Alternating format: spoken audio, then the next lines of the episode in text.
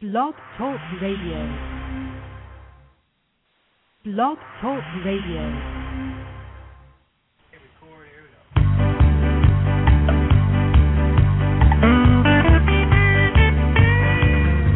I'm going to a city that's set on a hill. Its ruler and maker is the Lord God above. Oh, I'm going to a city and it's set on a hill. I'll be in heaven and there'll be no sorrow there. Oh, I'm going to a city. Hello, everybody. God bless you today. Welcome to the Prophetic News Radio broadcast. This is Susan Puzio, and we come to you every week on Blog Talk Radio at 1 p.m. Eastern Standard Time. And on Mondays, we're on the Prophecy Zone Radio Network at 2 p.m. Eastern Standard Time. And we also have a YouTube channel. If you'd like to go and look at some of our videos on YouTube, our channel is Jonah T for Tom 48, and we also have a website, propheticnews.com, where you can uh, read many wonderful articles. There's hundreds of articles there on the website that will help you grow in the grace and knowledge of our Lord Jesus Christ, and uh, hopefully, some of you will give your life to Jesus and. Uh, Jesus said, "Ye must be born again," and uh, that really will be our main focus today. Uh, I'll be sharing with you a little bit about my testimony, how uh, I came to meet the Lord Jesus over 31 years ago, and how He changed my life completely, forever, and uh, I am forever grateful for the finished work that he started. Um, of course, we know that all of us are working out our salvation with fear and trembling, and uh, none of us have arrived yet. So uh, we grow day by day in the things of God, and uh, we're all trying. But thank God we're not what we used to be and uh, our sins are forgiven. And God has forgotten about our sins. The past is the past, and really, you you can't do anything about it. You can't change the past. You can only try to make the uh, future better. So, uh, I was um, living out in Redstone, Colorado, in uh, 1981. I, I think I went out to Colorado. It might have been sometime. I'm not definitely sure. It might have been in 78 or 79. I was living in uh, Pittsburgh, Pennsylvania, and uh, I decided that I was going to move out west. I, I had never been to Colorado. I was born and raised in New Jersey, so it would be my first experience in the Wild West. And so uh I got in my car, I packed everything up and I drove from Pittsburgh, Pennsylvania to uh Denver, Colorado. And I must say I was very very surprised when I got to Colorado and I saw all the wide open spaces because even at that time in the late 1970s people were talking about overpopulation and and how we were running out of room on the earth so of course when you grow up 14 miles outside of New York City it's rather congested and uh, of course I had I had done some traveling previously to this so I had seen some of the world. And uh, but I but I hadn't been out west and I I never saw the wide open spaces, so I was so surprised as I drove, as I left Denver, and I started driving uh, west toward um, Glenwood Springs and uh, the Aspen, Colorado area. Um, about how vast it was and how wide open it was and and how much room there actually was left for uh, human beings to inhabit. We certainly weren't in a land crunch, and I, we never will be in this country. So uh, I um, I think I stopped off in uh, a place called Idaho Springs for a while. There was a hot springs there and some underground caves. It was quite interesting. Uh, there's so much to see in Colorado when you some of you if you haven't been out there you might have heard the song by John Denver Rocky Mountain High and it really is a uh, a Rocky Mountain High God's beautiful creation and uh we know certainly that the apes didn't do it. it it just didn't evolve that way, but God Almighty himself the creator of the universe he made those mountains, he made those streams, he made those valleys, the hundreds of beautiful wildflowers that grow in the mountains and um it's really really beautiful uh also there's many gold and silver mines there in uh Colorado at one time it was a bustling silver many silver mining towns, uh, gold mining towns, which I, I'm sure some of them have been revived when since the price of silver has gone from five dollars to uh, fifty recently, and the price of gold going through the roof. So I'm sure there's some uh, mining activity going on there. But I had uh, traveled around Colorado, and I wound up in uh, Glenwood Springs, the Glenwood Springs area. There's a beautiful hot spring pool there. It's an outdoor pool. It's huge, and it's a mineral water pool uh, where you can go swimming and, and take advantage of the minerals. Uh, it's surrounded by mountains.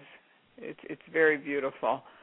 So uh, I I lived out there for a while and uh, I traveled to uh, Arizona and Utah, uh, to the Grand Canyon, to uh, Utah. Also, is very very beautiful, wide open spaces, many Indian tribes, American Indian tribes in the west. Uh, you can see many different reservations there. Um, Arizona, another really beautiful place, New Mexico, uh, that area there, uh, God's wonderful creation. So um, I, I was in Colorado for a few years. In 1981, I was living in a place called Redstone, Colorado, another very beautiful town. It's a very small town, but it was a, a coal mining uh, area there, and uh, there's a um, there's a big beautiful mansion there that was built. I think it was built in the late 1800s by a very wealthy man. It's called the Redstone Castle, and they have tours that go through there. And there's also a a, uh, a big hotel. Although the the town itself is very small, it's just a few blocks long, and uh, it's nestled up in the mountains but there was a uh, a small church there called the Church of Redstone, and it was just about two or three doors down from the uh, motel that I was staying at. I was living at a place called the Crystal Valley Lodge, and um, one day I was driving from uh, a town called Carbondale, and I was driving up the mountain in my car, and my car broke down. So I had to leave my car on the side of the road, and I didn't have any other choice but to uh, try to hitch a ride. Uh, I was stuck there on the road, and um, so somebody picked me up, and it just so happened to be an evangelist, and uh, how God has appointments for us. Well, I didn't I didn't know it then, but I, I found out after when I started going to church that these people were praying for me, and uh, so this man picked me up in his car and uh, he drove me home and he witnessed to me a little bit about Jesus and he uh, told me about his wife. And I, I I'll tell you at the time I was very surprised because usually when uh, in in the world when somebody meets you even if they have a wife they don't care that they have a wife. And uh they might do something that's try to do something that's inappropriate but he loved his wife and uh he I was very impressed by that because uh I being in the world like I was I didn't meet too many men that were faithful in their marriages or um didn't have ulterior motives when they met you. So uh anyway, uh he he dropped me off there at the place where I lived and he said that he he wanted me he was going to ask his wife if they could invite me over for dinner some night and I thought, wow, that would be nice. I said, I'll go. And I'm thinking this to myself because I, I wasn't a Christian. I was far from a Christian. Uh I was a totally worldly person involved in all kinds of things of the world and uh, but it just so happened that a few months after before that I I I met Sammy Rubin that uh, I had been reading the Bible, but I was only reading it because I was trying to prove that it was wrong.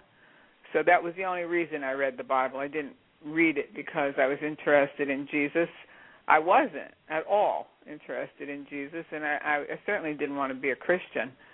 So uh, anyway, they they they contacted me and and Sammy came and picked me up and I went over to their house and they lived in a a very nice house.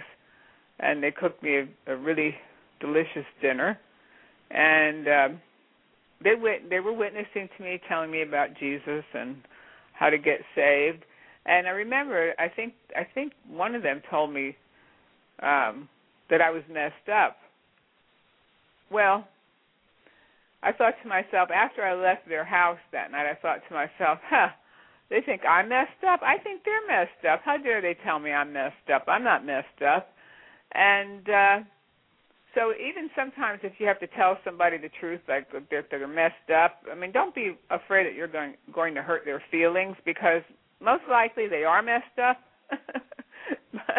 the more I thought about it and uh I mean, finally, one day I did come to the realization that I was messed up. Yes, I was messed up. So, what were they going to tell me? Oh, nice person, uh, living in your sin, and you could die in your sin. And I don't think we should ever be ashamed of the gospel of Jesus Christ. And um, of course, there is a time and a place, but we should never be ashamed to share the gospel with someone and uh, hopefully the word of God is powerful. The Bible says it's sharper than any two-edged sword. So when you sow the seed of the word of God in someone's life, then we believe that it has to bear fruit. It, you have to get a harvest of that seed that's sown. So of course the, these people that were witnessing to me, they had no idea of uh, what was going to happen in my life after those events transpired. But I was um, walking one night with my my my cat, and his name was Thaddeus. He was a little Siamese cat. he was really something because you could take him out for a walk. He would actually walk with you, and we were out walking and looking at the stars and and uh I was just thinking to myself, wow, you know, maybe there is a God. And I went back up. Actually, I think I had I think they actually invited me to this church. Now, I told you that just about two or three doors down from where I was living was a little church called the Church of Redstone, and it was a little mountain church. and uh that's where Sammy went to church. He was um on staff at that church, and the pastor's name was Doug Self. But I, I think I had gone over there. They had invited me to go to church, and I think I had gone, but I didn't get saved in church. But that night when I went back to my room, and I I got down on my knees and I and I and I said, Jesus, if you are who you say you are, and I don't know if you who you say you are, but if you are who you say you are, then I'm asking you to come into my life and change my life, and I give my life to you. And it was a simple prayer, but I meant it from my heart, and uh, I must say. Jesus did come into my life. He did change my life instantly. Uh, it was an almost instantaneous transformation.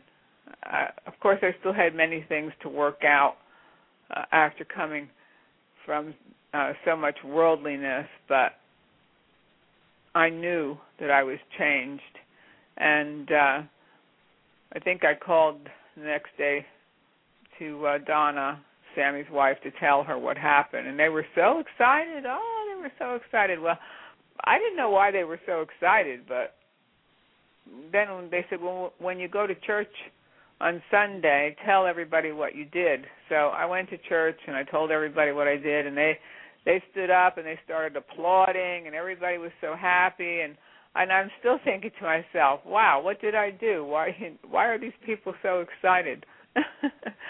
but that's that's the way it was, and uh, so I I um, started to go to church there, and they were of course born again Christians here, and uh, well Doug was a Baptist, um, so um, I went to church there for a while, and uh, they they asked me if I wanted to move in with the pastor and his wife. They had a small, um, like a guest house on their property, and they said I could live there. And uh, they could disciple me.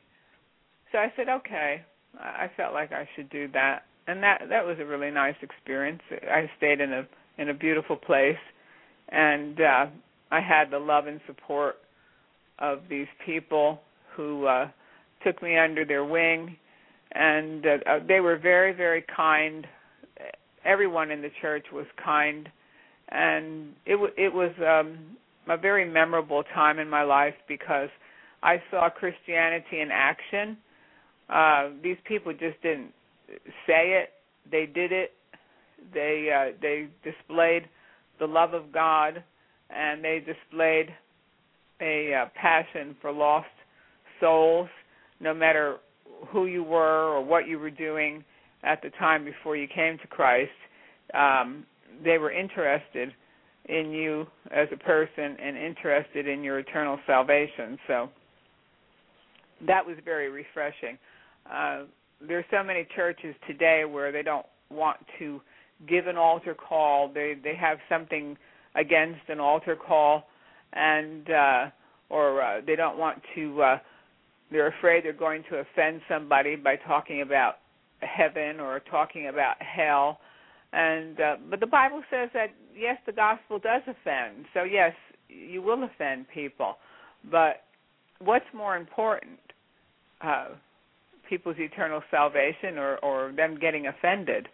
I was offended too when they told me I was messed up, but I didn't stay offended long because it was their uh their love and compassion for me that uh helped me and I, I made up my mind right after I got saved that I wasn't going back to the world. I, I made up my mind that I was going to live a pure and holy life before the Lord, and I wasn't going to uh, do the things that I had done as a sinner.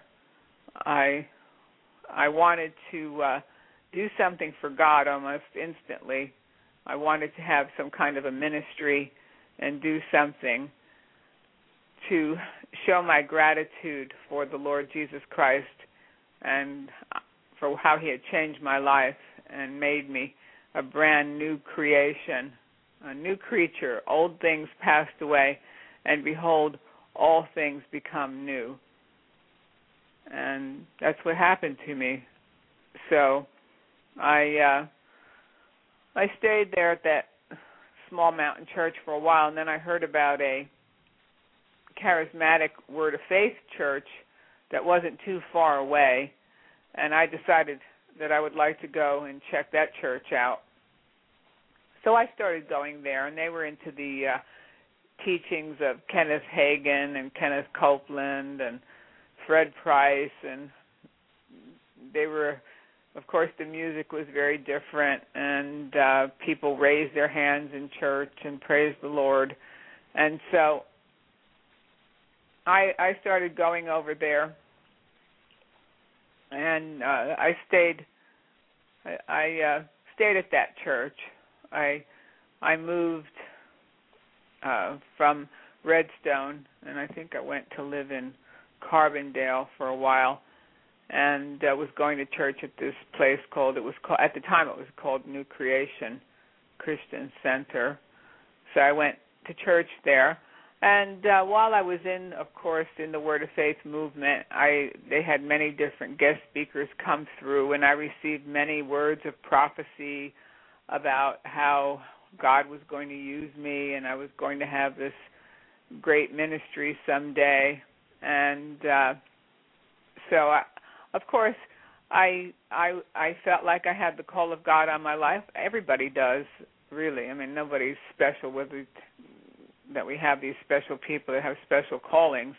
Everybody has a call to do something for God, but for some reason in the word of faith, they make it sound like you're somebody very important because you have the call of God on your life and you have an anointing and so then of course you feel in your heart like you have to kind of live up to this uh all these great swelling words and uh so, so you you not in a bad sense because you don't do it because uh you're trying to do some work of the flesh. You're doing it because you really believe that you have a call on your life and you want to fulfill the call and and do fulfill these prophecies that you're getting too. So um I started to grow in the things of God and I remember that I I heard about the full gospel businessmen, and they were having a convention in Phoenix, Arizona. So I got in my car and I drove out there, and I stayed with a very wonderful family there in in Phoenix. And oh, I enjoyed that conference so much. The music, the preaching, the oh, I I thought I had died and gone to heaven right then because it was such a blessing. It was such a blessing. So um I stayed in in Colorado um, and uh, started growing in the things of God, and then um, I moved to uh, Florida for uh, for a few years and uh, attended was attending different Word of Faith churches and attending uh, if if Kenneth Copeland came nearby, I would go to the meetings, or if Kenneth Hagin um, was nearby, I would go to his meetings. If there was somebody coming to Tampa or Lakeland or one of the big cities, and it was a well-known Word of Faith preacher, oh, I'd go. I went to see uh, Peter Popoff. Uh, I went to see uh, W.V. Grant. you know, I mean, at the time, you don't know that these people are, are some of these people are phony, or that they're preaching a false gospel because when you first get saved you're kind of like uh in this dream world and and everybody's beautiful and there can't be anything wrong because everybody's a Christian and everybody loves each other and and obviously no nobody would do anything to hurt you because they're a Christian. Well it's not always that way and you come to find out those things and uh, even some people would even backslide because somebody did something to them in the church. Well, I don't care what anybody does to me. I'm not going to backslide because of somebody else's actions, because ultimately the only real friend you ever have in this life is Jesus Christ. He's the one that's going to stick closer to a brother. Every human being is is going to disappoint you in some way, and so you might as well just get ready for it because it's going to happen, and uh, it shouldn't ever be anything that should turn you away from God. No, you can't blame somebody else because somebody somebody did something to you, so that's why you decided not to be a Christian. Well, that's ridiculous because you're going to have to answer to God for your life, not the person that hurt you. He's God's not going to say, "Well, uh what about what you did to uh Susan?" And that's why she did what she did. Well, no, that's not the way it works. No matter what happens, it's between you and God, and uh other people will hurt you.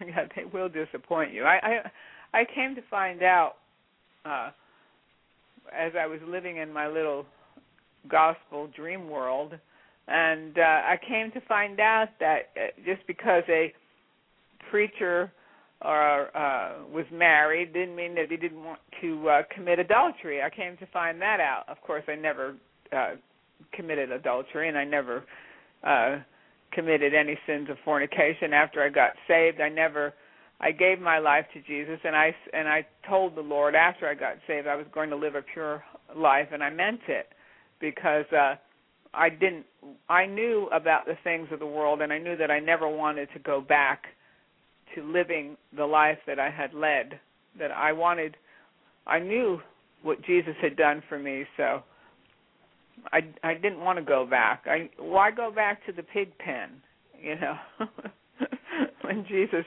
gives you the palace. So um yeah, and I came to find out that just because a preacher or a pastor uh, says they're a pastor doesn't mean that they're honest or that they have integrity or uh you find out all kinds of things. Uh well you find out that we're all human beings and uh there's only one perfect one that ever walked the earth and that is the Lord Jesus Christ. So anyway, I moved to uh Florida and I was attending all these different meetings and I was trying to do something for God. I was I was doing whatever I could. I was going to nursing homes and ministering at the nursing homes and uh ministering wherever. We we used to have uh a beach ministry and go out to the beach once a week and sing and preach and I would do whatever wherever if there was something to do where it involved preaching the gospel I was there I said I'm going and I'm going to uh do something for God.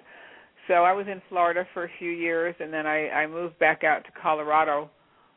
I, I think it might have been around 1985 I moved back out there and uh, I was actively involved in in different ministries. I was um, invited to speak at a singles conference for Marilyn Hickey's church there in Denver at Happy Church, and I was a guest speaker at those singles conferences about four or five times.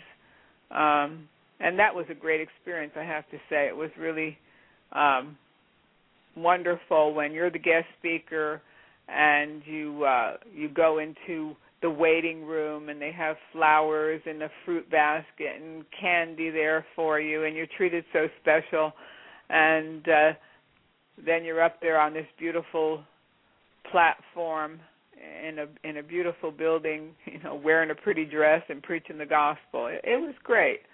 Uh yes, you are treated differently when uh, you're the guest speaker or an, or an invited guest, and uh, I could see how some of these people let it go to their head because you know that doesn't last. Okay, that's that's how it is there when you're actually at the meeting, um, and you're the guest speaker, but uh, that's not always the way it is. Anyway, uh, I decided that I wanted to. Um, I felt like the Lord was leading me to do some television ministry, and I found a way where I could have a television program, and I wouldn't have to uh, spend thousands of dollars doing it. uh, I, I found out that I could get access um, on the cable network there in Denver, the public access. Also, the program would be played in Aspen, Colorado, and I was living near Aspen at the time, so my program was played once a week. I did a talk show where I interviewed people. It was a half-hour program, and um, I used the uh, TBN had a a studio there in Denver at the time, and I used their crew. I hired their crew, uh, their camera people, and their director, and they were a great crew. I have to say, they were very, very professional, and they were great to work with. And we produced. I probably produced oh about 50 programs, and uh, the program was on for two years in Denver and in Aspen, and uh, I enjoyed that very much. I really enjoyed doing television. It's it's a lot of fun, really, and uh, it's a great way to get the gospel out. So, I uh, I knew that I wanted to do television. Uh, that was something that uh, interested me, and there came available a television station. Actually, was for sale there in Aspen, and they had the license and the TV tower and everything. And I wanted to buy it. I didn't have the money to buy it. I, I was trying to raise money to buy it, but it just never worked out. And um, I was actually going to have the uh, first 24-hour Christian television station in the Aspen area, but that wasn't God's plan for my life, so that never worked out. Anyway, I uh, I was also invited um, to speak at different churches in Denver and in the Colorado area and New Mexico. I traveled and and held uh, healing crusades because I I believed that I had the uh, gift of healing to lay hands on the sick and they shall recover and that's really where my main focus was at the time. Um, during my lifetime, my 31 years as a Christian, I've ministered hundreds of times in churches, and I held my own conferences and meetings, and prayed for the sick, prayed for thousands of people, laid hands on people. And yes, Jesus does heal. I didn't have anything to do with it because I can't heal anybody, including myself.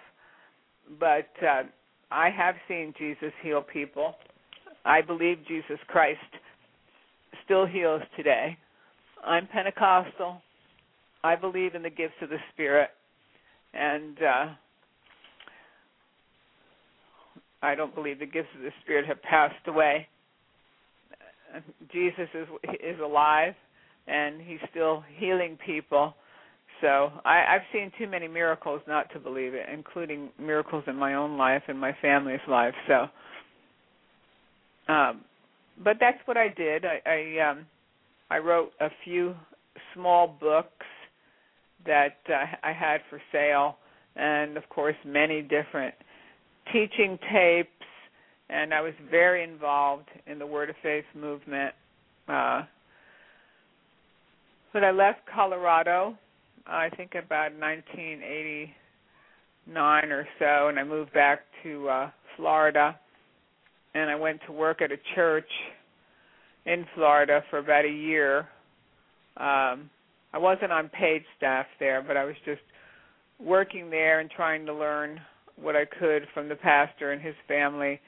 And uh I I did enjoy being at that church. It was a lot of fun there was always something happening there and we were we were like one big happy family um but i remember an incident there though when i was living in uh, that particular part of florida but i was driving down the road and i saw uh, a car pulled over and i saw a uh, a young lady and a man and he was he was beating this girl up so I pulled over my car and I told her, I said, "Do you want to get in?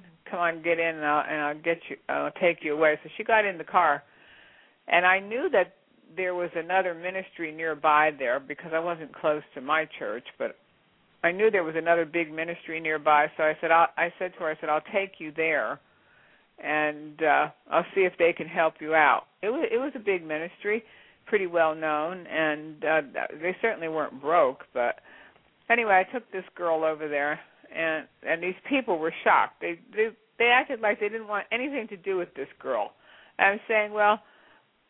I, I at the time I was driving and I was on my way to visit my parents that lived in another part of Florida. So I was taking her there and I was going to leave her there at the ministry because I figured, well, it's a ministry. They they have to take they have to do something for this girl. She was she could have been killed with this guy beating her up.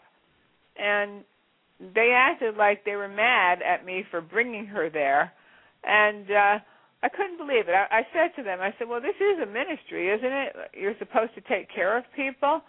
And um they didn't seem very interested in taking care of her. But then I, I guess they must have felt convicted because they said, "Oh yeah, well they would they would try to do something for her and see that she was taken care of." And uh so I, I had a few introductions like that into certain ministries where they they put on a great show and uh they make you think that they really care about people when when they don't. They really don't care about people. Uh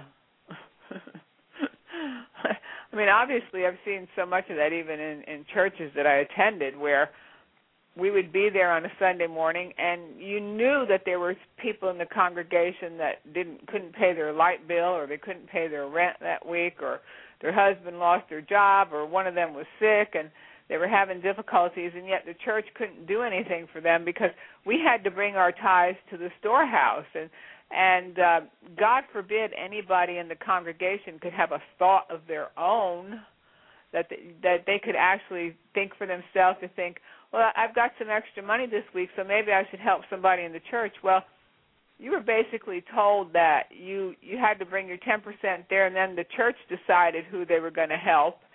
And uh so we weren't for the most part most people weren't into helping anybody except the pastor.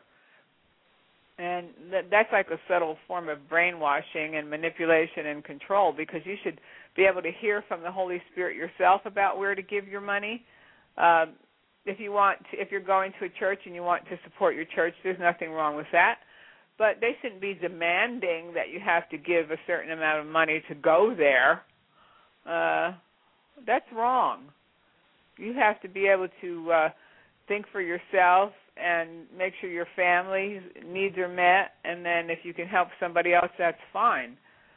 But um so anyway i was uh going back and forth to uh preaching engagements and and traveling all around and then i moved to uh in the meantime i did go to bible college. Uh it was just a summer course in cleveland tennessee at norval hayes ministries and uh got a certificate there. And then i went um back to florida and i uh i joined another church where it, was a word of faith church and uh, started to receive some prophecies received a prophecy actually from uh, someone while i was at uh the ministry there in Cleveland, Tennessee that I was going overseas, that I was going to start traveling overseas. And uh you know the ministry was going to grow. And so uh I was still preaching uh, doing some television appearances radio programs and uh moved back to Florida. Then a few years after that I moved back to uh Cleveland Tennessee where I worked. I wasn't on I wasn't on paid staff, but I I worked there at uh, Norval Hayes Ministries for over over a year. I was teaching uh, at the Bible College, not on a regular basis, just when they invited me, and I was their singles pastor, and also uh, taught a Sunday school class there. And uh, that was a very interesting experience during my time there. We met so many different preachers. Uh, the Hagins came there. Uh, um, Mike Murdock came. Uh, Dave Roberson, many different well-known people in the Word of Faith movement came to see uh, Norval. It's, Norval uh, had taught many times at uh, Kenneth Copeland's Believers Conventions. So he was very well known in those circles, and he was very close to Kenneth Hagin. So after my time there, I did move back to Florida, and uh, I started preparing to take some trips overseas because I had made so many contacts while I was in uh, Tennessee. I met quite a few people from England and Scotland and Germany, so I knew that I would have invitations. So I started traveling, I think about 1991. I started traveling overseas, and from 91 till 97, I took over 35 missionary trips to England, Scotland, Wales, Austria, Czechoslovakia, Germany, South Africa, Swaziland. Um, I I did a lot of traveling. I mean, I held hundreds of services, especially in England, many many services, and um, so things were going pretty good. I would say in in the ministry where I was busy, I was happy. I moved to uh, a place uh, in Bradenton, Florida, called Christian Retreat. I moved there in um, I think 1993 or 94, and I lived there for three years and attended church there, and uh, that's where I did most of my traveling overseas. Um, but I, I started to become very disillusioned somewhere around 1995 because I I I was having trouble, especially with this seed faith doctrine, where I was seeing that they were telling people that if you gave a certain amount of money, that God would be obligated to bless you. So it didn't. As I I spent a lot more time, and I I um I quit using all my other translations of the Bible, and I stayed with one translation, which was the King James, and uh, I started to just stay with that one translation and to study God's word, and I and I came to find out that this whole seed faith doctrine didn't line up with the Word of God. But of course, this is very popular in the Word of Faith movement. So if you're not teaching um, seed faith and tithing and all the dic- these doctrines of the Word of Faith movement, well, they're not going to invite you to their churches. They're just they'll just shun you, and they won't they won't want to have anything to do with you. So obviously, that's what happened to me uh, because I, I I then published an article in 1997 called "The Error of Seed Faith Giving," and I mailed it out everyone on my mailing list, and I started to talk about it from pulpits when I was invited. Well, Word of Faith churches do not want you to talk against seed faith. No, no, you can't talk about you can't talk against that in these churches. because even you could have and I I had hundreds of friends. I had many friends, pastors, ministers, church leaders, and uh I don't. Nobody calls me. I don't hear from any of those people anymore. Uh, I, I mean, I would still be their friend. I would still be friends with them, but they most of them don't want to be friends with you after you don't agree with uh, what they're teaching or what they're saying. That shouldn't be enough to separate people. If you are friends, you can disagree with people. You don't have to agree I don't agree. There's not one person I agree with 100%. Not one. And I'm sure there's people that that don't agree with me 100%, but you should still be able to discuss things in a civil manner if you don't agree. Uh but I knew I knew then I knew I knew in 97 as soon as I published that article and made made made it available publicly that that was the end of my ministry then as I knew it. I knew that I would no longer be invited. I would no longer get another invitation from a Word of Faith church, and uh, so, but I, I, I, I said to myself, it didn't matter to me if I had to give up my job, and it was my job at the time. Yes, I did full time ministry. It was my job, and uh, I loved my job. I really did. I enjoyed it. That's the one thing I'm, I must say I enjoy more than anything is teaching God's word. I really, really enjoy it, and, and I love doing it. So, but I knew that I had to make some changes, and I couldn't do things the way that I was doing it. And if I couldn't do, if I couldn't tell people the truth, then what was the sense of me having a ministry, a public ministry? Uh, you know, I, I told the Lord I didn't care.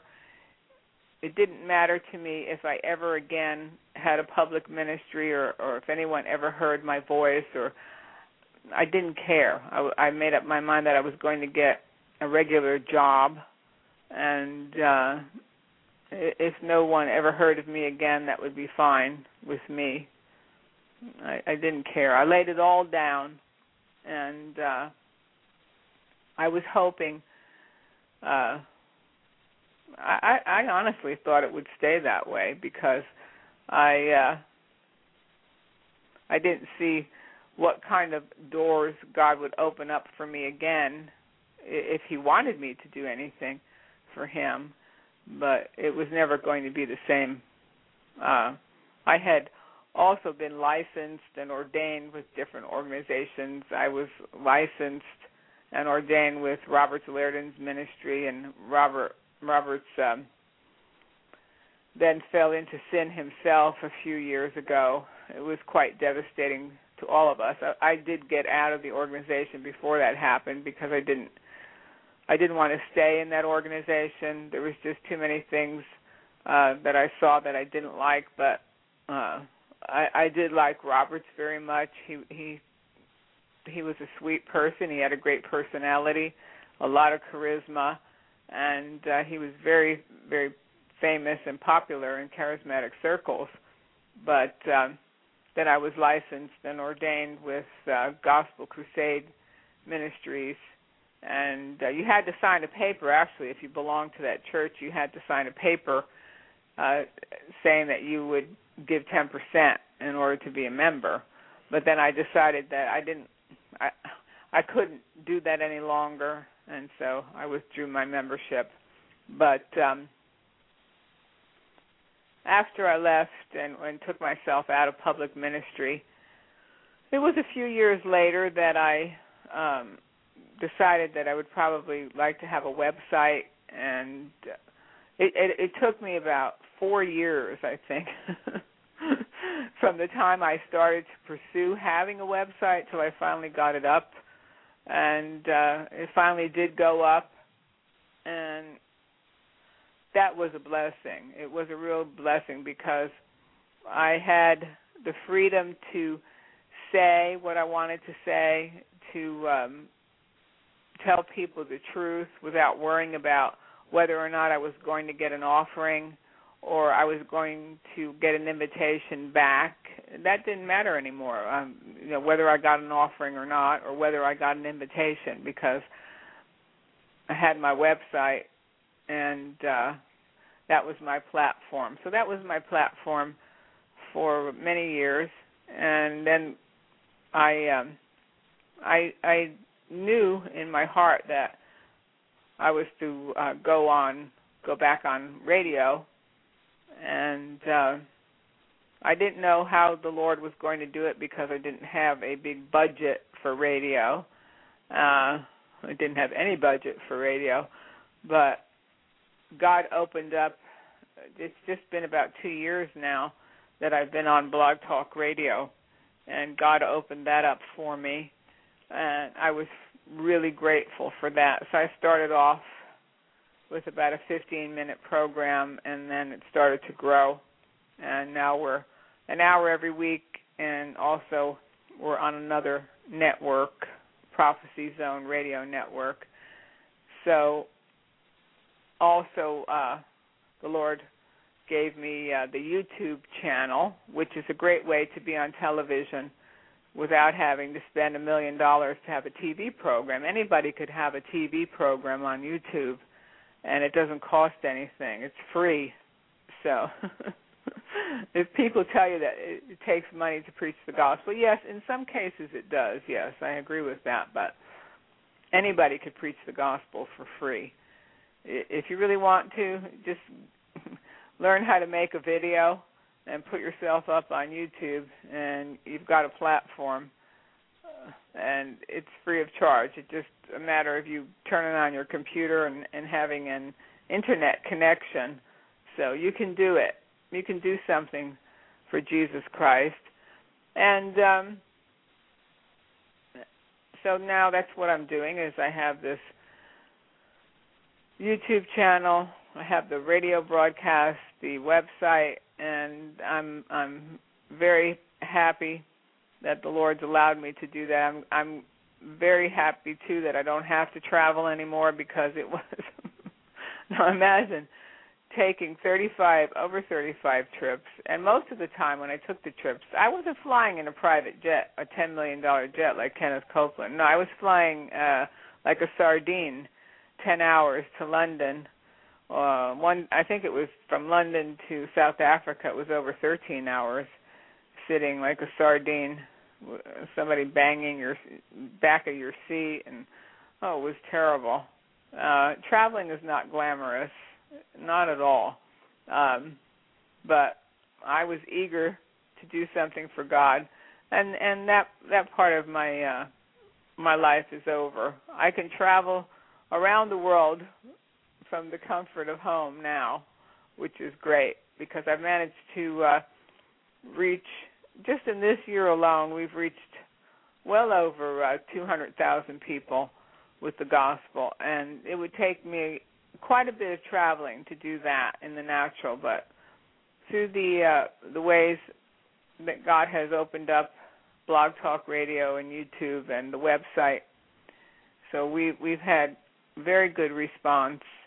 And uh it's like my friend said to me, Susan, with blog even with blog talk radio, if you get one person or you get a hundred people or you get two hundred people a week, that's a congregation of two hundred people. That's your church. So I look at it this way. I'm uh, numbers are okay, and it's a and it's great when you get good numbers and you have a, a big listening audience. But that doesn't really matter to me. I like the fact that I am reaching people. Uh, people are being blessed by the program and by the ministry, and uh, that's a blessing to me. It does it does give me comfort. And if, if the Lord ever said shut it down and uh, go away, I, I would do that too. I would lay it all down again and uh, if it if something's of God, even when it dies, He resurrects it. So, um, but I'm glad I came out of the Word of Faith movement. I'm glad that I can speak out against um, some of the false doctrines, the tithing doctrines, the seed faith doctrines, the putting people on a pedestal that um, because oh they're anointed. Well everybody's anointed. Anyway it, it the anointing belongs to no man. It's the anointing of the lord jesus christ. And he lets us uh, uh, frail human beings like we are he lets us actually lets us preach the gospel he actually lets us quote his word and uh use it to uh help other people so anybody can open up a Bible and quote God's word. That doesn't make anybody special or anointed because we're all anointed.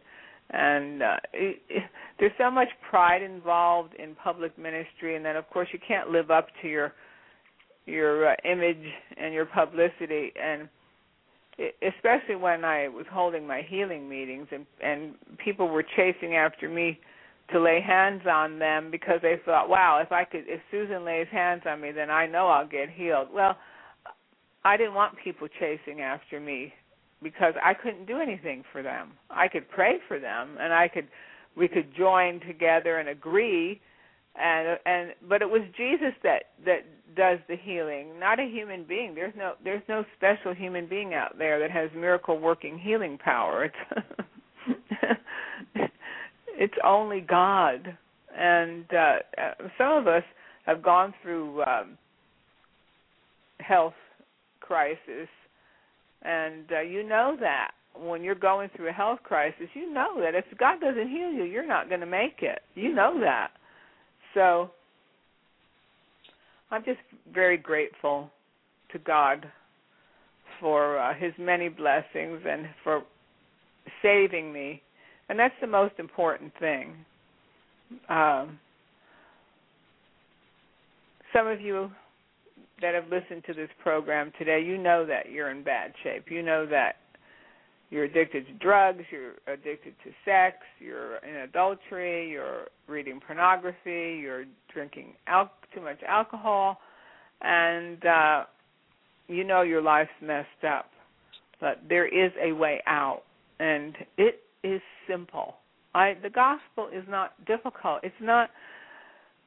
You don't have to say the perfect words, or uh, you, it, it was those simple words that I cried out to God and said Jesus, come into my life and save my life. And and if you're really who you say you are, then show me. And he did, and he changed my life.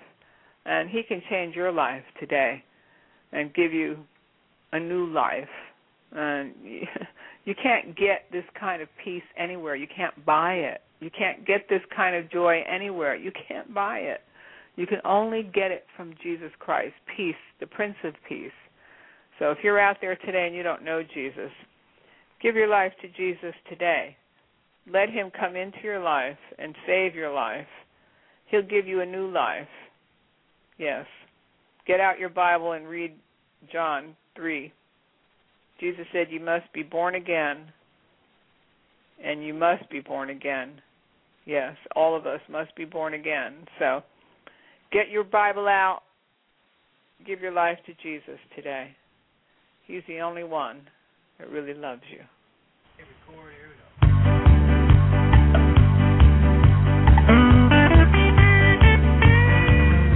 I'm going to a city set on a hill. Its ruler and maker is the Lord God above. Oh, I'm going to a city and it's set on a hill. And someday I'll be in heaven and there'll be no sorrow there.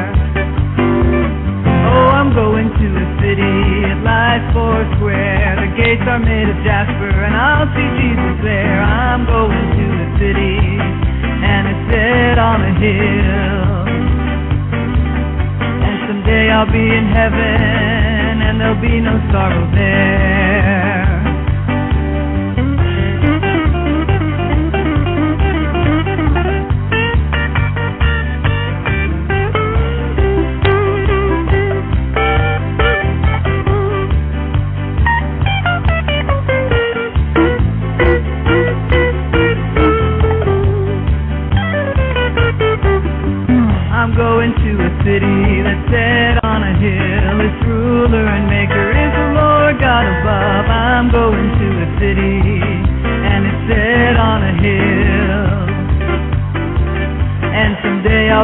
Heaven and there'll be no sorrow there. I'm going to a city, it lies four square. The gates are made of jasper, and I'll see Jesus there. I'm going to a city, and it's set on a hill. And someday I'll be in heaven, and there'll be no sorrow there. And someday I'll be in heaven, sorrow there.